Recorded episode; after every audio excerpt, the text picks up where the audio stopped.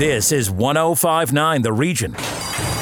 Ponies 24/7, the radio magazine covering the world of horse racing, is brought to you by Woodbine, Woodbine Mohawk Park, Ontario Racing, and Rocket Ship Racing. Over to your hosts, Ann Romer and Larry Simpson.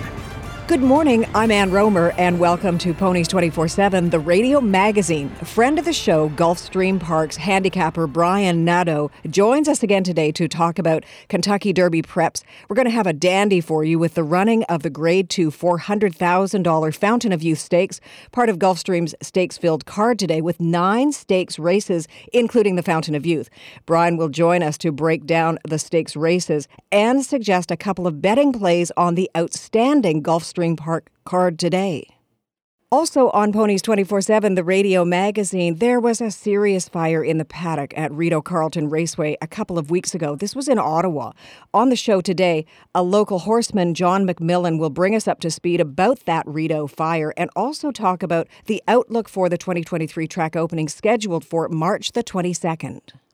Longtime and steadfast friend of the show, Woodbine's Mark McKelvey, makes his return. Who better to talk about the current Woodbine Mohawk Park harness meet than Mark, who will also update us on the Woodbine backstretch, a beehive of activity right now as the thoroughbreds ship in for the 2023 season. And finally, he's back. My co-host Larry Simpson will once again try to sniff out some potential betting gems at Woodbine Mohawk Park and some other North American tracks racing today with our Ponies Picks of the Day, sponsored by Rocket Ship Racing. It's going to be a great show, so please get your HPI and Dark Horse accounts ready for some heavy-duty action today. When we return, Larry Simpson will join us as we catch up on some recent horse racing news. Ponies 24/7, the radio magazine, brought to you by Woodbine, Woodbine Mohawk Park, Ontario Racing, and Rocket Ship Racing. More from the track when we come back on 105.9 The Region. Go from dark horse to winner. Dark Horse is Woodbine's new easy-to-use betting app that brings the thrill of the track right to you. Its AI-powered insights and strategies help you make smarter bets straight out of the gate. Feel the excitement of live-streamed horse races wherever you go. Get $30 to start betting when you sign up today using promo code GET30. Download the app for free at playdarkhorse.com. Available on Android and Apple devices. The Horsemen's Benevolent and Protective Association of Ontario, the HBPA, has represented thoroughbred owners and trainers at Woodbine and Fort Erie racetracks since 1950. The HBPA provides members and their hardworking employees with medical insurance, pensions, benevolence, negotiations with racetracks and government, and provides vital industry information to the horse people. For more information on the HBPA of Ontario, please visit our website at hbpa.on.ca.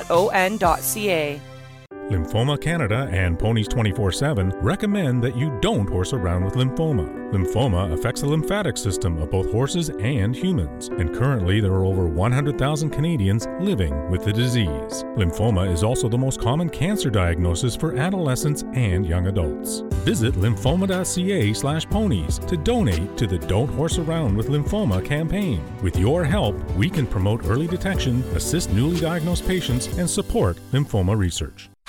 This is 105.9 The Region.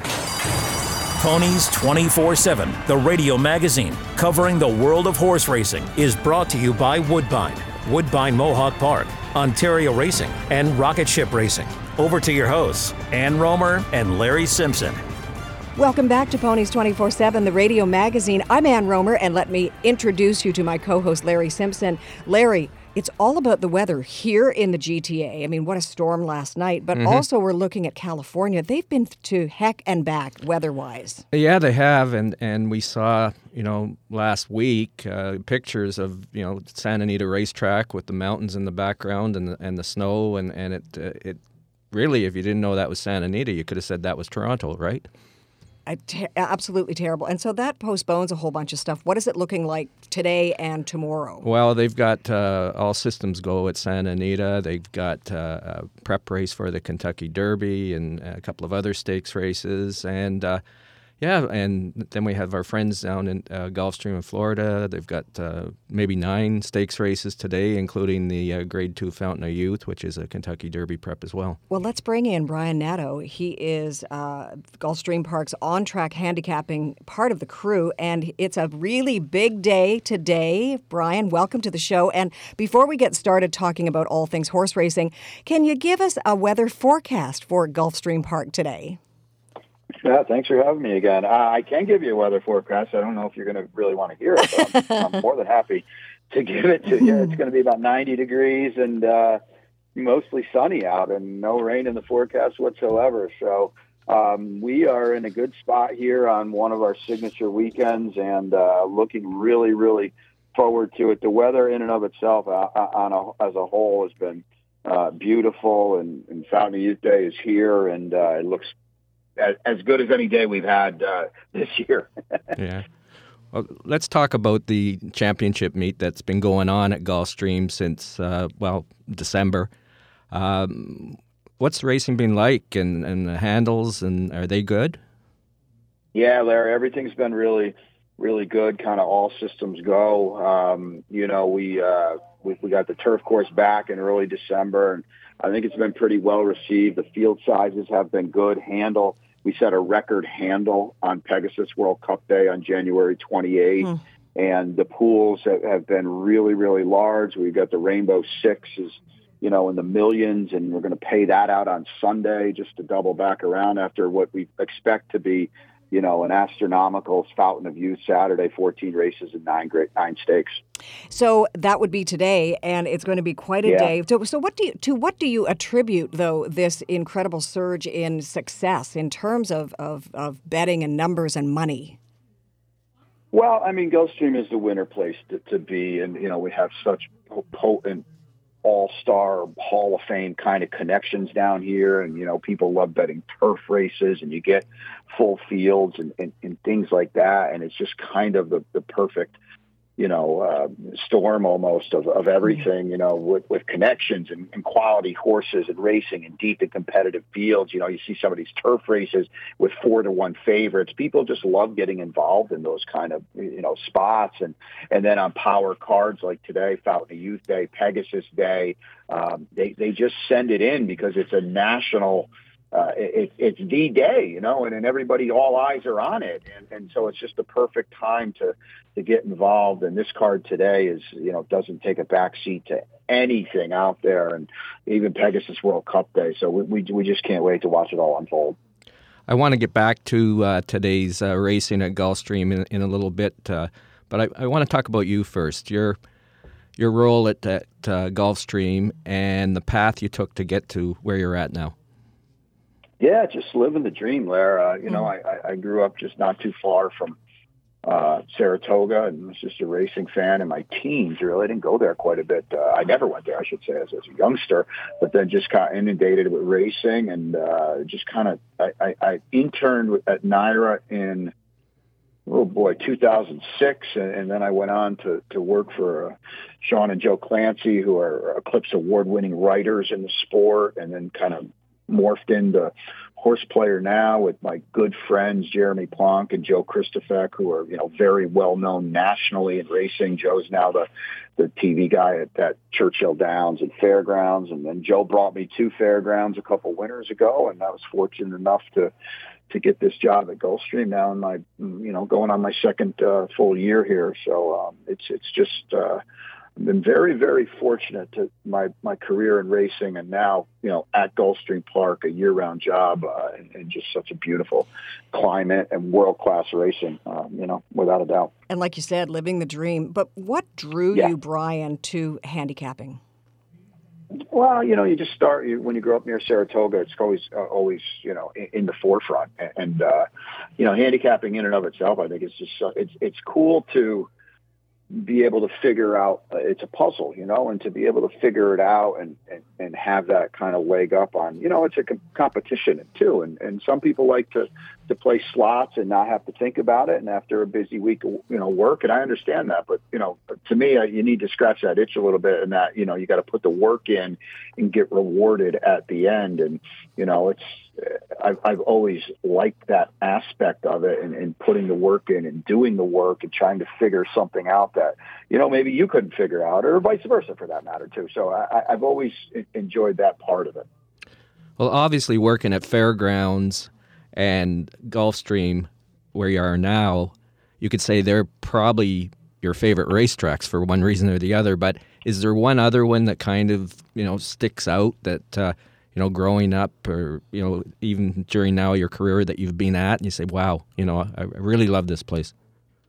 Yeah, I've been to a lot of fun places. The old Gulfstream Park, actually, before it was rebuilt and earlier in the 2000s, was probably my favorite place. But, everything's got its own little niche. Saratoga, growing up there and being able to spend my summers there is certainly high on the list. You got Keeneland as well. I always enjoyed going to Oaklawn and Hot Springs for a little bit. But, here at Santa Anita, you have to mention Santa Anita with the background and the mountains out there. And, again, the weather out there as well. Typically it's beautiful out there. Yeah. And not the case last week, but we're glad to have our sister track back. And we've got to give them a shout out today too, because they have a huge day as well. It's Big Cap Day out there, the historic Santa Anita Handicap, and their San Felipe is going to funnel some horses into the Derby and on the path to the Santa Anita Derby. So, it's Gulfstream and Santa Anita on Saturday, and just it's cool to have it bookended the country, kind of.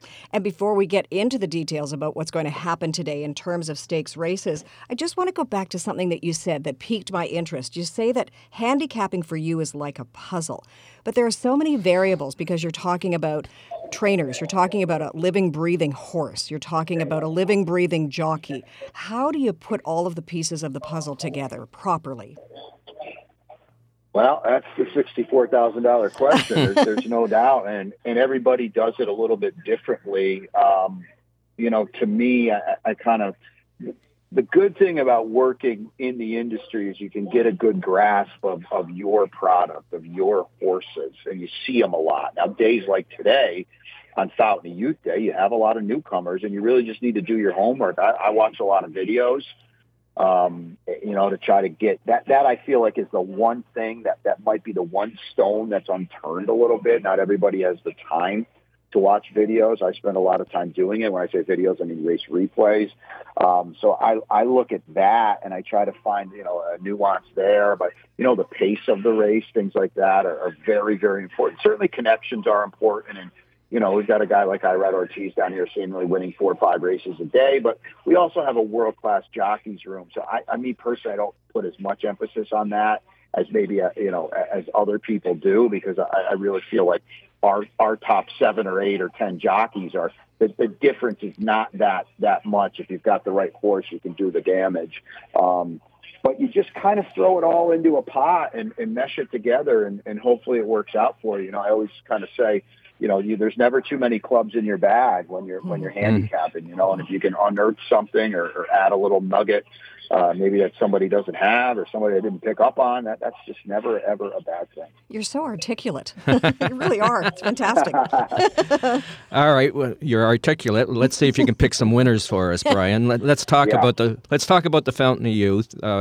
Obviously, it's the first race of the year for Forte, who I saw a parade in the paddock the other day, and he looked pretty good. He looked pretty calm in that. Can he be beat? Well, if you're going to beat Forte, today is the day to do it.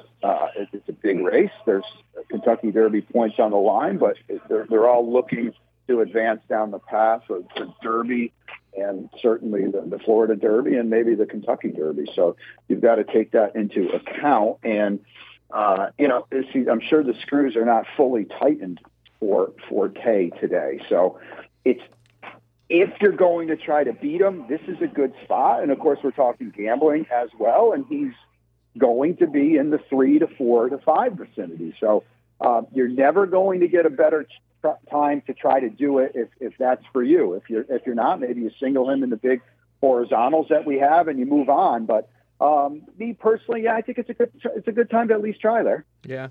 And talk about Forte. Can you give us a description of that horse?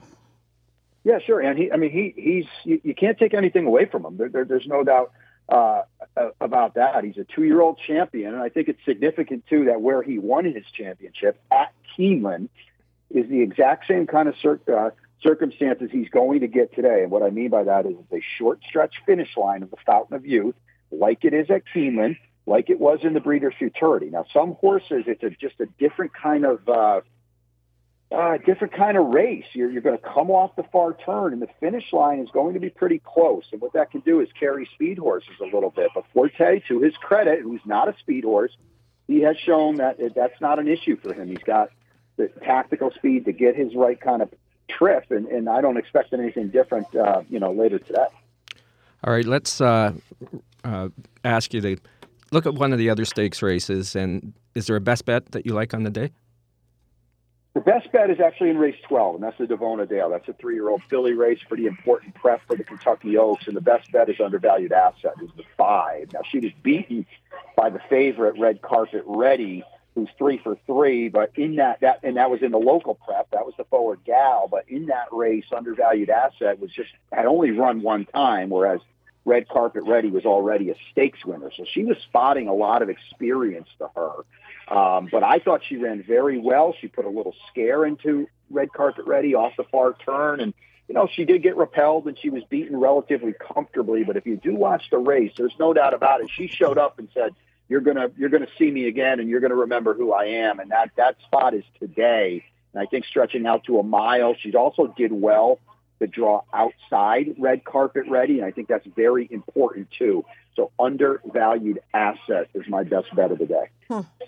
Brian Nato, you have set the table beautifully for today's stakes races. We are very excited, and I just want to say thank you from us here at Ponies 24/7 and you at Gulfstream Park, where the high today is predicted to be 90 degrees Fahrenheit. How is that fair, Brian? It's not.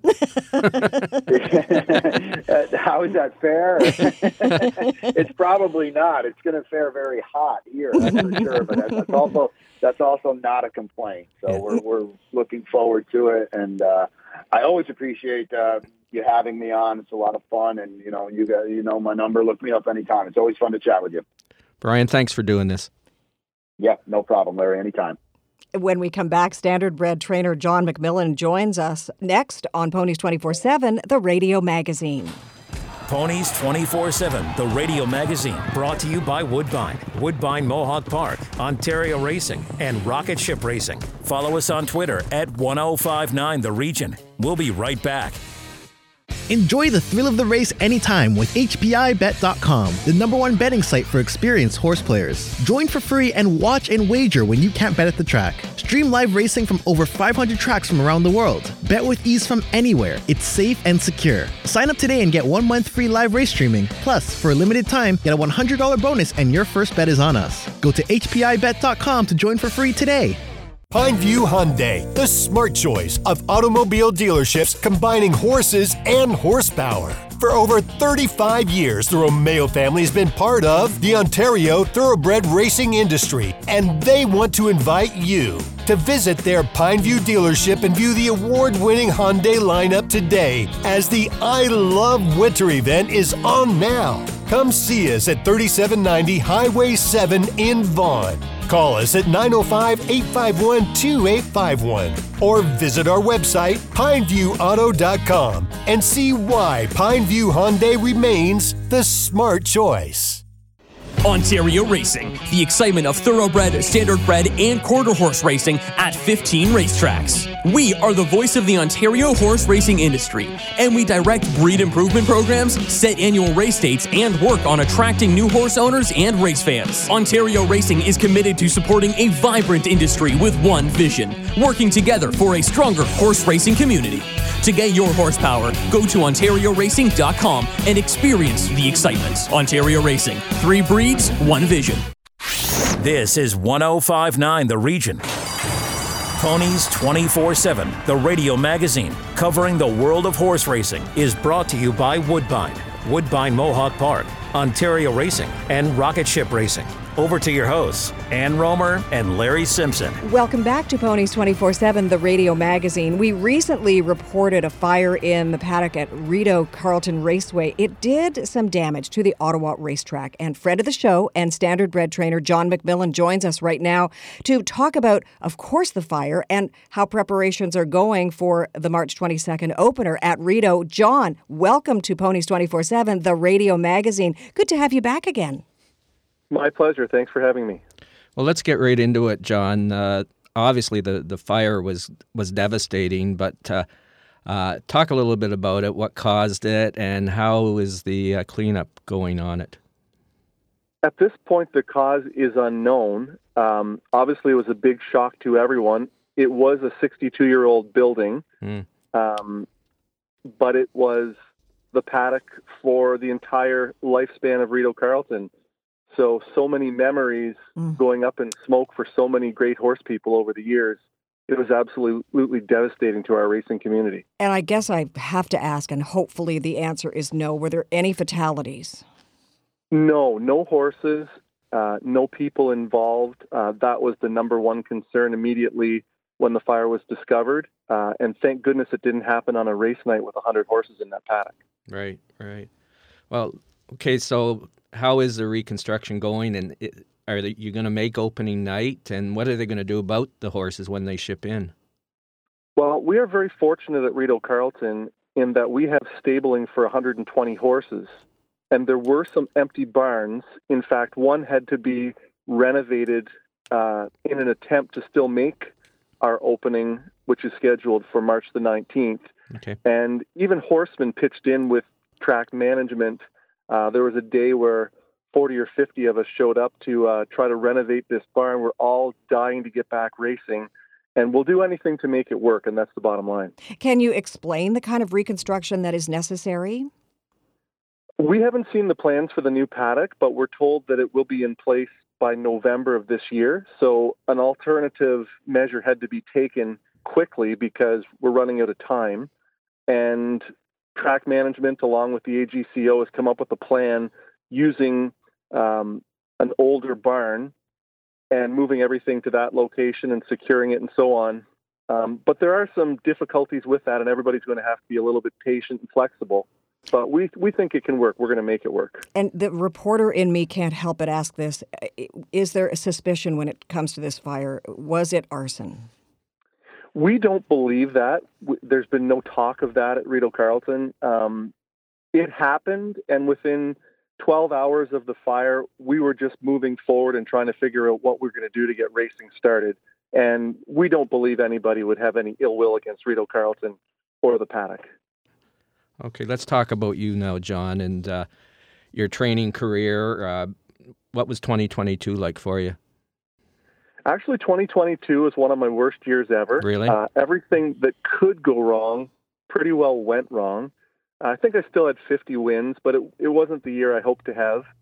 I'm hoping to turn it around a bit this season. I've got a stable of, I'll have 10 or 12 horses, and I'll race probably 80% at Rideau Carleton and 20% at the other tracks in Ontario. So, John, what went wrong in 2022? It was a case of a lot of bad purchases. It just seemed like perhaps when I was buying horses, I trusted the wrong people. When you are in a period where you're not successful, you look at everything. You change your feed, you change your hay, you change your program. But I've heard this said before, the most important thing to change is your feed program. You have to feed better horses. And I think that was my issue. Okay. How did you get into harness racing, John? I guess that was about 35 years ago. I worked at Kingston Park Raceway for a trainer there called Ted Huntback. Mm-hmm.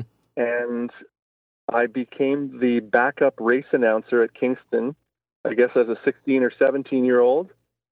And since then, I've been calling races on and off and training racehorses. So a bit of both were big parts of my career. And let's divide the two, because it sounds like you wear two hats. So when it comes to training standardbred horses, what's that like? What kind of track do you take when it comes to training standardbred?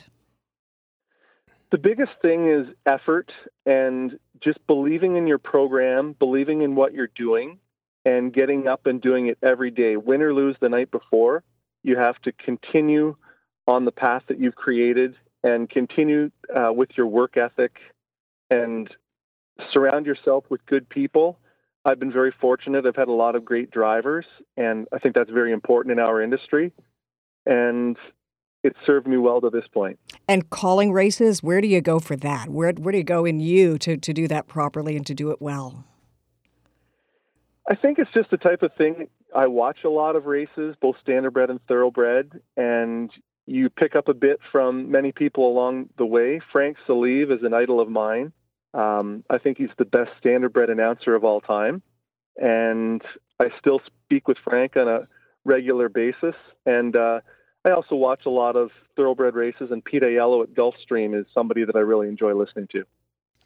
Was there somebody, you mentioned Ted Huntback before, was there somebody that was maybe a mentor to you that got you involved into harness racing, or would that have been Ted? Yeah, that absolutely was Ted, because at Kingston Park Raceway, Ted Huntback was the dominant trainer and driver, and I was fortunate enough to be introduced to him and spent 3 or 4 years working underneath Ted, and I just watched, and not only from Ted but other trainers in the region, you just learn a little bit from each one. From the good trainers, you learn what to do, and you look at the bad trainers and learn what not to do. All right, let's go back to Rideau Carleton for a second, John. What's it like? It's kind of like an institution, right? What's it mean to you? Wow, Rideau Carleton has been a huge part of my adult life. And after the fire, we saw how many people were passionate about Rideau Carleton, its position in other people's lives in the region. So many families have raced there and made friends there, started relationships there. It's just been such a big part of everybody's world. And we feel that it's a cornerstone in harness racing in Eastern Ontario for the entire province. Let's talk about the opening. I believe it is March the 22nd. You tell us that you're on track, if you will, to meet that opening date. So what is the season going to look like in 2023 at Rideau Carleton Raceway? Well, our first program is Sunday, March the 19th. We will have 10 races, the first two programs. And then as we head into April, the first 2 weeks of April, we're racing 12 races. And then at that point, we add a second day. So we'll race Thursdays at 4 o'clock, Sundays at 6:30. We had a strong horse population last season, and our bet was absolutely phenomenal. We have a vast network of simulcast partners that receive the Rideau Carleton signal. We've got great racing, and it's very popular both in Canada and the United States. We have a huge following, even out in California. So we hope to have another great season of good close races and huge handles and a lot of fun for the patrons. Okay, talk a little bit. You've been involved on the association side as well, correct? Yes. Talk about that. How did you get involved in that, and what are you actually doing? Gordon MacDonald and myself have been involved with the National Capital Region Harness Horse Association. We represent the horse people, but we're essentially a chapter of COSA. Bill O'Donnell has helped us a great deal. We rely on him for essentially our structure and the things that are important to us, because Bill does a great job and he has a lot more resources available to him. But we just aim to represent the horse people best we can to keep racing as strong as we can for as long a period of time as we can. And so give us an example of a situation where you were able to make sure that all of the chips were falling where they should. Well, there are limited resources, as you know, in terms of race dates and purse money. So we had to be very creative in how we structure our schedule to maximize the benefit for horse people. Unfortunately, we were down for 3 months, but we feel that it's very important to go 2 days a week as quickly as possible, because 1 day a week is very challenging for the horse people and the race secretary to classify the horses into only 10 or 12 races. So getting to 2 days a week was important to us. So we took a little bit longer break in order to get that two-day-a-week racing started earlier. Okay. Well, if you weren't involved in harness racing, John, what do you think you would be doing? Well, I'm a huge Toronto Maple Leaf fan, so it sure would be nice to work in the administration under Kyle Dubas. And love it. I'm also feeling very fortunate because with all the trades Dubas has made at the deadline, I think this is our year. They're starting to get it together. It's funny. I wish that we could see one another. We're on radio right now, but I'm wearing very proudly my Toronto Maple Leafs ball cap. Impressive, very impressive. So that would be a pipe dream for you. What you're doing right now is fantastic. And, you know, it had to start somewhere. There had to be an influence in your life as a younger person, whether it was a family member or it is part of your family to be involved in harness racing. Give us a little idea of your family background. Well, strangely enough, both my parents were teachers, my mother in elementary school, my father at the university level. And I went to university and got my MBA at Queen's. But harness racing was always a passion. And I grew up in Kingston. It was a grassroots racetrack, but it was a lot of fun. Mm. So I learned the fun and the respect for the animal long before I learned the business side. It was a great place to go for the residents of Kingston, and my grandparents used to take me when I was a child. So I always felt intrigued by what went on the racetrack, and I wanted to be part of it. Okay, I'm going to put you on the spot. You've watched a lot of horse races, harness races. Greatest horse you ever saw race? I would have to say Admiral's Express. It was kind of a rags to riches story. One of the most durable horses I've ever seen. Tough as nails. Looked like he was beaten at the top of the stretch, and he would fight back. And I just admired his courage on the racetrack. And you couldn't miss him on the track. He was almost white.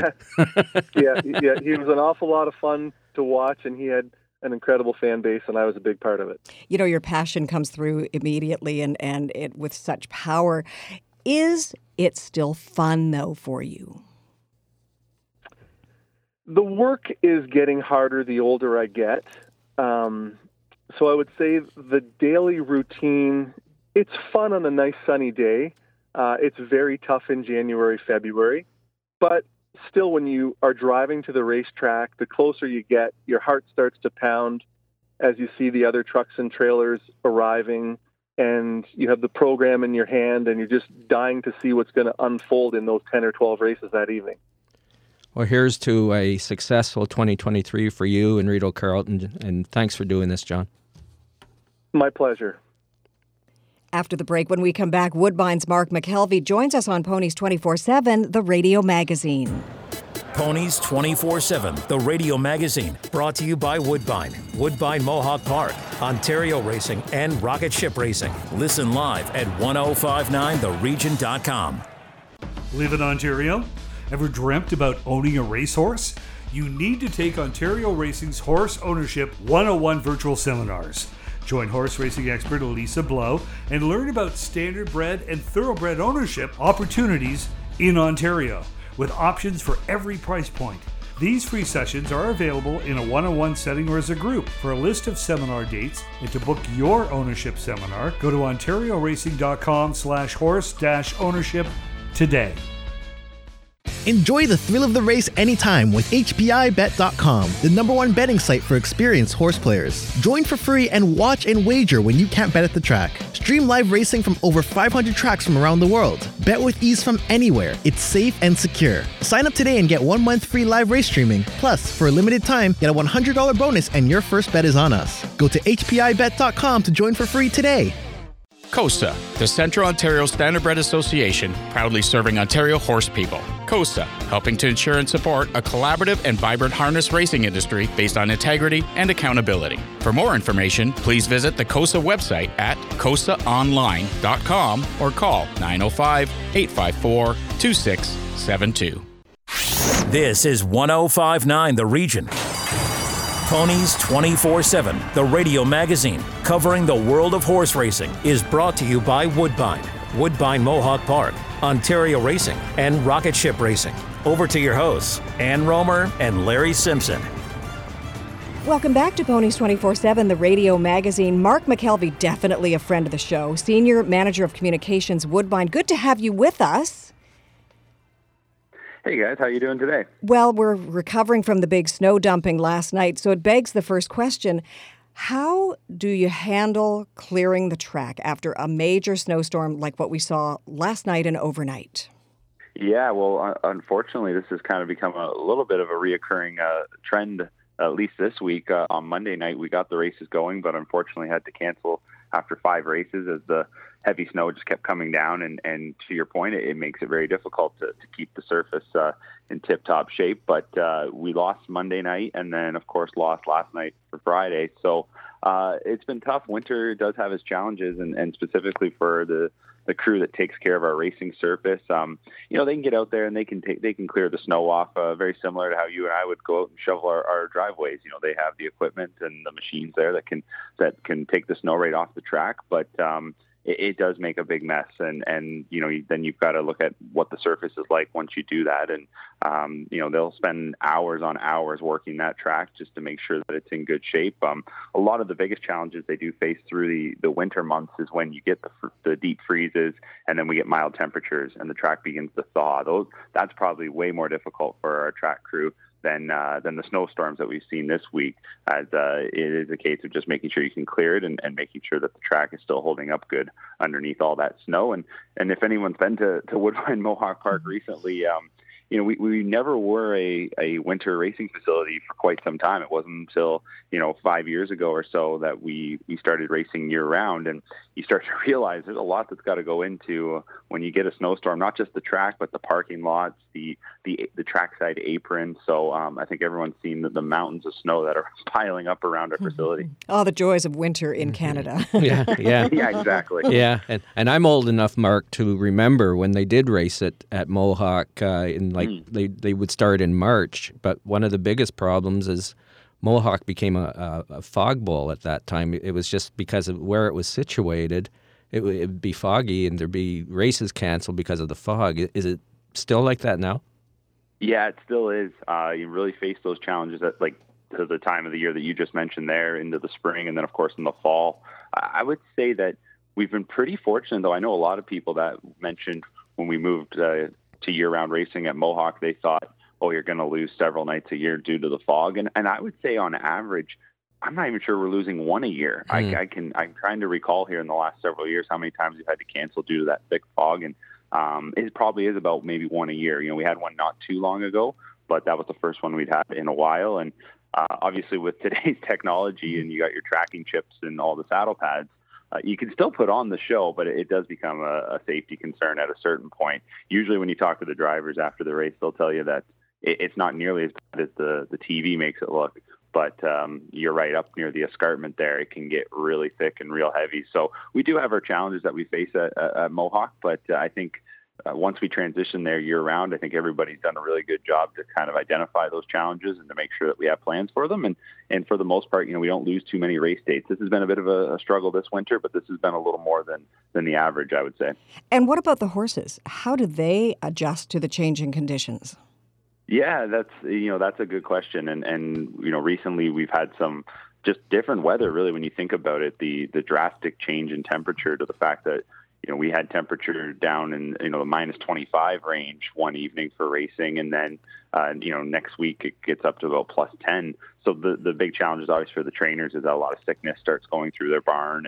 And that's probably really tough on the horses as well. Just like you and I, you know, you get a cold and it seems to spread from person to person. And that's similar with the horses. But when you get down to it, you know, these horses, they're a real tough breed as well. So the weather in the winter doesn't seem to faze them all that much. You know, the cold temperatures, obviously when it gets to a certain point, we have to cancel out of safety for everyone. But the cold doesn't seem to bother them. A lot of them can get through the snow just fine. So, you know, we're pretty lucky that we have such a tough group of animals. But safety and you know, the best interest of everyone involved is always our number one priority, especially this time of the year where you've got to constantly be monitoring the conditions. All right, let's talk about something positive, though. This past week, there was a major announcement by you guys regarding the Mohawk Million, which will be contested September 23rd. Talk about the Million, and let's talk about the process, the unique process of entering a horse for this race. Yeah, well, amazingly, we're coming up now on our fourth edition of the Mohawk Million, and it's modeled very much after the Pegasus at Gulfstream, very similar to when that race was launched. There's 9 slots available in the race. Each slot is priced at $100,000. So again, it's not for every man in the racing industry, but there has been several of our key owners and key stakeholders that have stepped up over the years, and breeders as well. And essentially, February 15th is the final day to submit to purchase a slot, and we had all 9 slots purchased this year once again. So we were able to go on with the race. And as I mentioned, it's $100,000 a spot, so you can do the math right there. 9 slots, that brings us to $900,000.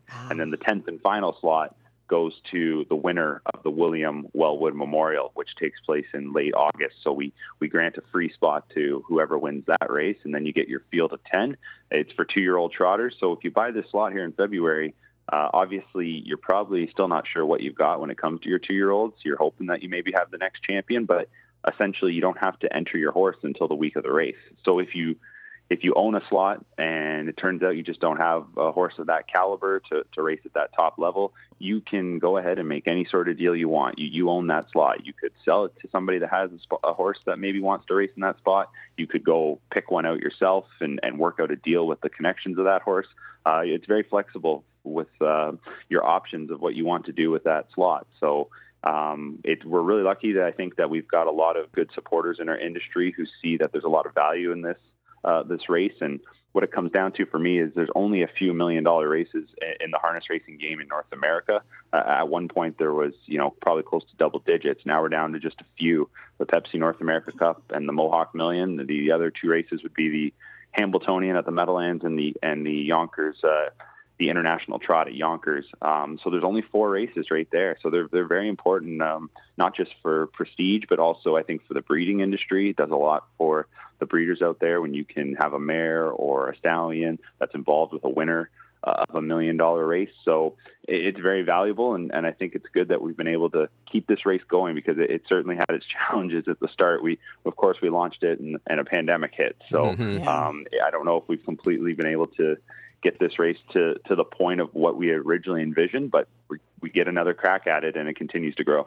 Before we move to the thoroughbred side of things, are you seeing more interest these days in standardbred racing? I think if you go and look at the fact that last year, and I know I've been on here before talking about our record handle in 2022, but what I'm really noticing is our continued growth internationally and outside of Canada. Obviously, in the U.S., our brand continues to get a lot stronger. And recently I had an opportunity to see some survey results. We have a great crew behind the scenes at Woodbine that is constantly trying to find out who our customers are and where they're coming from and what they like to wager on. And what we're really seeing is there's a big correlation between those that like to wager on thoroughbred racing and also like to then as well wager on standardbred racing. I think there's a bit of a myth out there that you're one or the other. You're either a thoroughbred person or a standardbred person. And what it's really coming down to, I think, is with the advancement in technology and as well as social media, we're seeing that and especially with sports betting continuing to grow, people are wagering on anything. And what they want, though, is they want competitive races, they want large pools, and good opportunities to make a big winning. So I think we're able to give that on both sides, and so we get a lot of crossover. And there is definitely, I think, some increased growth. And, now it comes back to as well just continuing to grow the sport close to home as well, and maybe generating that next generation of not necessarily horse players, but as well as those that will want to participate in the sport, whether that be as owners or more hands-on as trainers and caretakers and drivers. Good answer. Yep. Yeah. So I guess switching gates, we could say. You're not supposed to laugh so hard at your own jokes, Larry. Oh, okay. Let us do that. You're a doll. The thoroughbred backstretch at Woodbine opened this past week or so. Any idea how many horses are there? I know they were kind of delayed going in because of weather, but what's the reception been like so far?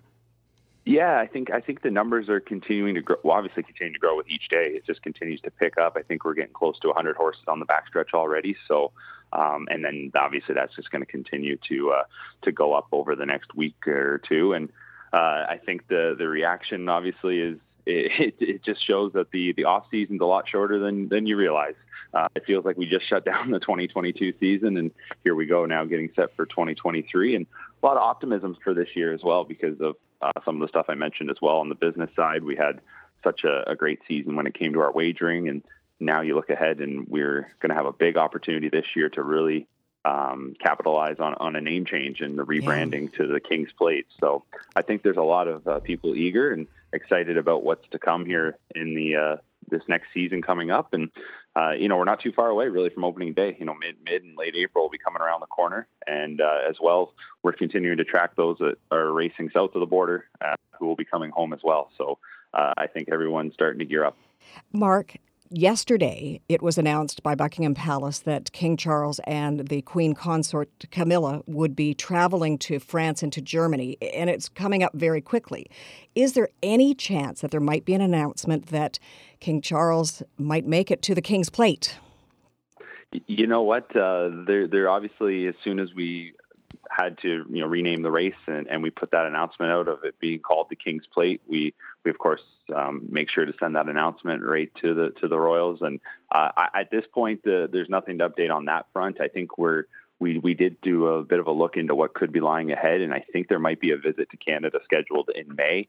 Obviously, that doesn't line up right now with the dates of the King's Plate, which is going to take place in late August. So not sure that will be happening this year. But that being said, we're certainly looking at any opportunities we could to get them out to Woodbine when they do make that visit. I'm not entirely sure where they're visiting Canada at that moment, but that's sort of the updates we get. And it is kind of cool. I got to say that with everything that's happened in the last year, and the passing of the Queen. And then obviously, we had to really react quickly as well, just like a lot of, you don't realize just the impact that has right across the world. And to know that, we're a little part of that as well, which is kind of unique and a lot of fun, not just on a personal level to, watch the news and to see something that has such a widespread impact across the world. And to know that, that's impacting us in our day-to-day lives at our work as well. So I thought that was quite neat, and it'd be great if we could get a visit in there. We're always keeping our ears to the ground and making sure we're communicating to see if there is those opportunities down the road. It would be a crowning glory, that's for sure. Yes, absolutely. Yeah. Fingers crossed. But before we let you go, Mark, you've watched a lot of races during the year because of your job on both the thoroughbred and the standardbred side. For 2023, what race are you looking most forward to seeing on the thoroughbred and the standardbred side? That's a really good question. I guess I don't want to. I can't get too far ahead here when I answer on the thoroughbred side, but I would say keep your eyes open for our stake schedule when it gets announced here. Hopefully, in the next week or so, we'll be able to unveil our stake schedule for 2023, and I think people will see that. We got a big year planned, so maybe when you have me on, another point this season, I can probably give you the full answer on that one. And maybe when you see the stakes release come out, you'll know what race I'm talking about. But on the standardbred side, the race I'm most looking forward to this year, and it's probably a bit of an easy answer to come out and say the Pepsi North America Cup. But I'm really excited about the Pepsi North America Cup this year because I thought we had a really nice group of two-year-old pacers last year, which included a real local star named Cairo Concert.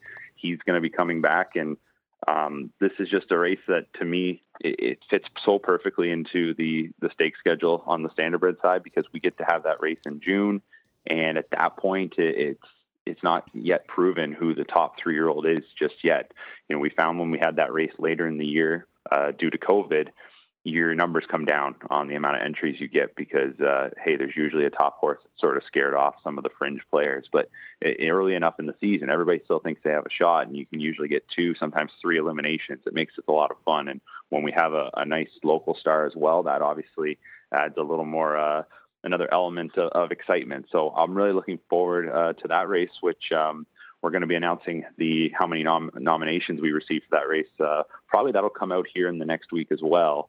And the numbers are strong, good support this year. So that's really an encouraging sign for for our biggest race of the season. Mark McKelvey, you communicate so well. That's why you are Senior Manager Communications, Woodbine. Thanks for joining us on the show.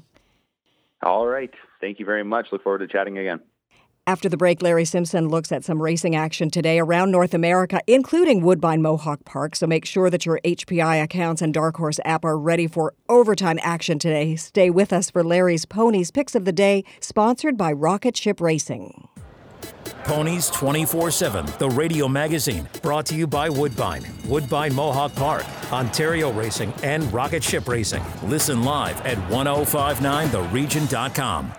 Discover a new breed of excitement with live horse racing. Ontario Racing represents 15 racetracks where you can experience the excitement of thoroughbred, standardbred, and quarter horse racing. To find the racetrack nearest you, go to OntarioRacing.com. New to betting? Check out our Betting 101 page and learn about the HPI Bet Wagering Platform and the Dark Horse app, the best and safest online betting options. Get your horsepower at OntarioRacing.com and experience the excitement. Ontario Racing, 3 breeds, 1 vision. The Horsemen's Benevolent and Protective Association of Ontario, the HBPA, has represented thoroughbred owners and trainers at Woodbine and Fort Erie racetracks since 1950. The HBPA promotes the exchange of ideas to further advance, market, and preserve live racing in Ontario while offering new thoroughbred ownership opportunities. Membership to the HBPA is free for owners and trainers. For more information on the HBPA of Ontario, please visit our website at hbpa.on.ca. Pineview Hyundai, the smart choice of automobile dealerships combining horses and horsepower. For over 35 years, the Romeo family has been part of the Ontario thoroughbred racing industry, and they want to invite you to visit their Pineview dealership and view the award-winning Hyundai lineup today as the I Love Winter event is on now. Come see us at 3790 Highway 7 in Vaughan. Call us at 905-851-2851 or visit our website, pineviewauto.com, and see why Pineview Hyundai remains the smart choice. This is 105.9 The Region. Ponies 24/7, the radio magazine covering the world of horse racing, is brought to you by Woodbine, Woodbine Mohawk Park, Ontario Racing, and Rocket Ship Racing. Over to your hosts, Ann Romer and Larry Simpson. Before we wrap up our show, of course, what would Ponies 24/7, the radio magazine, be without a couple of possible betting opportunities and potential betting gems as Larry gives us his Ponies Picks of the Day, sponsored by Rocket Ship Racing. It's all yours, Larry. Thanks, Ann. Let's start at Gulfstream. As we mentioned earlier, they host a very super 14-race card today with 9 stakes races, including the $400,000 Grade 2 Fountain of Youth. Race 9, though, is the Here Comes the Bride Stakes, a Grade 3 purse of $200,000 for 3-year-old fillies. 12 fillies have been entered, and number 7, Cairo Concert, is a filly that is very familiar to Woodbine bettors, having started her career in the Nathan Squires barn until being sold late last year, and now races out of Hall of Fame trainer Todd Pletcher's. Cairo Concert is 2 for 2 for Pletcher. Her last race, the Grade 3 Sweet Chance, saw Cairo Concert close well to win in a career-best 82 buyer, which is also the best on the page. Cairo Concert looks like a filly with some untapped talent. She's getting better. She's 4 for 4 lifetime, 2 for 2 on the Gulfstream, and 1 for 3 at distance. Leading jockey Irad Ortiz stays aboard today in the Here Comes the Bride, and it looks like all systems point to her winning this race. She continues, continues her streak. And by the way, I might add that the combo of Ortiz and Pletcher are 31% at Gulfstream and 27% combined in 2022-23. So Gulfstream Park, race 9, number 7, Cairo Concert. Santa Anita hosts a good stakes race card today, including the Grade 2 San Felipe, which offers points for entry to the Kentucky Derby. 12 races are on the slate today, and race 7 is 1.125 miles on the turf for 4-year-olds and up, purse of $75,000. Number 8, Lincoln Hawk, had no chance in his last race at all at Santa Anita on February 5th, which was at 1 mile on the turf. In that race, Lincoln Hawk didn't get away from the gate very well, was blocked at the 7/16 pole, But once the jockey Rispoli got Lincoln Hawk off the rail and to the outside, this horse closed rapidly, really responded, and got up for third. Lincoln Hawk has an extra eighth of a mile to work with today, and I like the fact that Rispoli has been signed on again to ride. Trainer Paul D'Amato worked Lincoln Hawk a decent 4 furlong maintenance work on February the 19th, and Lincoln Hawk is 1 for 3 at today's mile distance. So Santa Anita, race 7, number 8, Lincoln Hawk. The Meadowlands has another 14-race card tonight. Race 11 is a 1-mile pace for a purse of $10,500. Number 7, Chaser Hanover, is starting to show the signs that a win is close by. 2 starts back, Chaser Hanover was a close second, beaten a half length in 1:51 flat, last quarter in 28 seconds. Last week, after being off 14 days, Chaser Hanover drew the deaded 10 hole, but still closed for fourth, timed in 1:51.2, last quarter in 27.1. Tonight he draws the 7 post, which should give his driver, Mark McDonald, some options. Possibly we'll see a quick lead from the gate, like we saw 2 races back. I like the fact that Chaser Hanover is back on a 7-day rotation, and there's also a subtle, I guess you'd say, class drop that should also help the cause. So the Meadowlands, race 11, number 7, Chaser Hanover. And finally, Woodbine Mohawk Park has another 12 race card tonight. Race 8 is a 1-mile pace for purse of $19,000. I've always subscribed to a handicapping rule that if you bet a horse one week and he or she doesn't win, then you bet it right back. And this is what we have in tonight's 8th race tonight with number 5, Tango Seelster, who was a pony's pick last week. I thought this guy was coming up to a big race, and he didn't disappoint with a good second race place finish. Tonight is the key third off the layoff for this horse, and that horse that finishes second in their last start is usually a great handicapping angle as well. Tango Seelster gets the start from the middle of the gate tonight instead of buried on the 1 post and looks to have a big shot. So Woodbine Mohawk Park, race 8, number 5, Tango Seelster. Larry, I'll bet you put a lot of effort into that. It was fantastic. Thank you so much. See you next Saturday. And before we go, a big shout out to Mark at Fans of Horse Racing. Hello and goodbye. Speaking of goodbye, thank you for joining us for this edition of Ponies 24/7, the radio magazine. Just a little reminder, if you'd like to receive a free digital copy of the current issue of Ponies 24/7 magazine, and a new one will be released shortly, please email Larry Simpson at theponies247experience@gmail.com. And don't forget about the Ponies 24/7 Lymphoma Canada campaign, Don't Horse Around with Lymphoma. For more information on this, please go to the landing page, lymphoma.ca/ponies, and donate to this incredibly worthy cause. Stay with us here on 105.9 The Region all weekend long. Thank you so much for listening. Ponies 24/7, the radio magazine with Ann Romer and Larry Simpson, has been brought to you by Woodbine, Woodbine Mohawk Park, Ontario Racing, and Rocket Ship Racing. Tune in next Saturday morning at 8 for more from the world of horse racing. This is 105.9 The Region.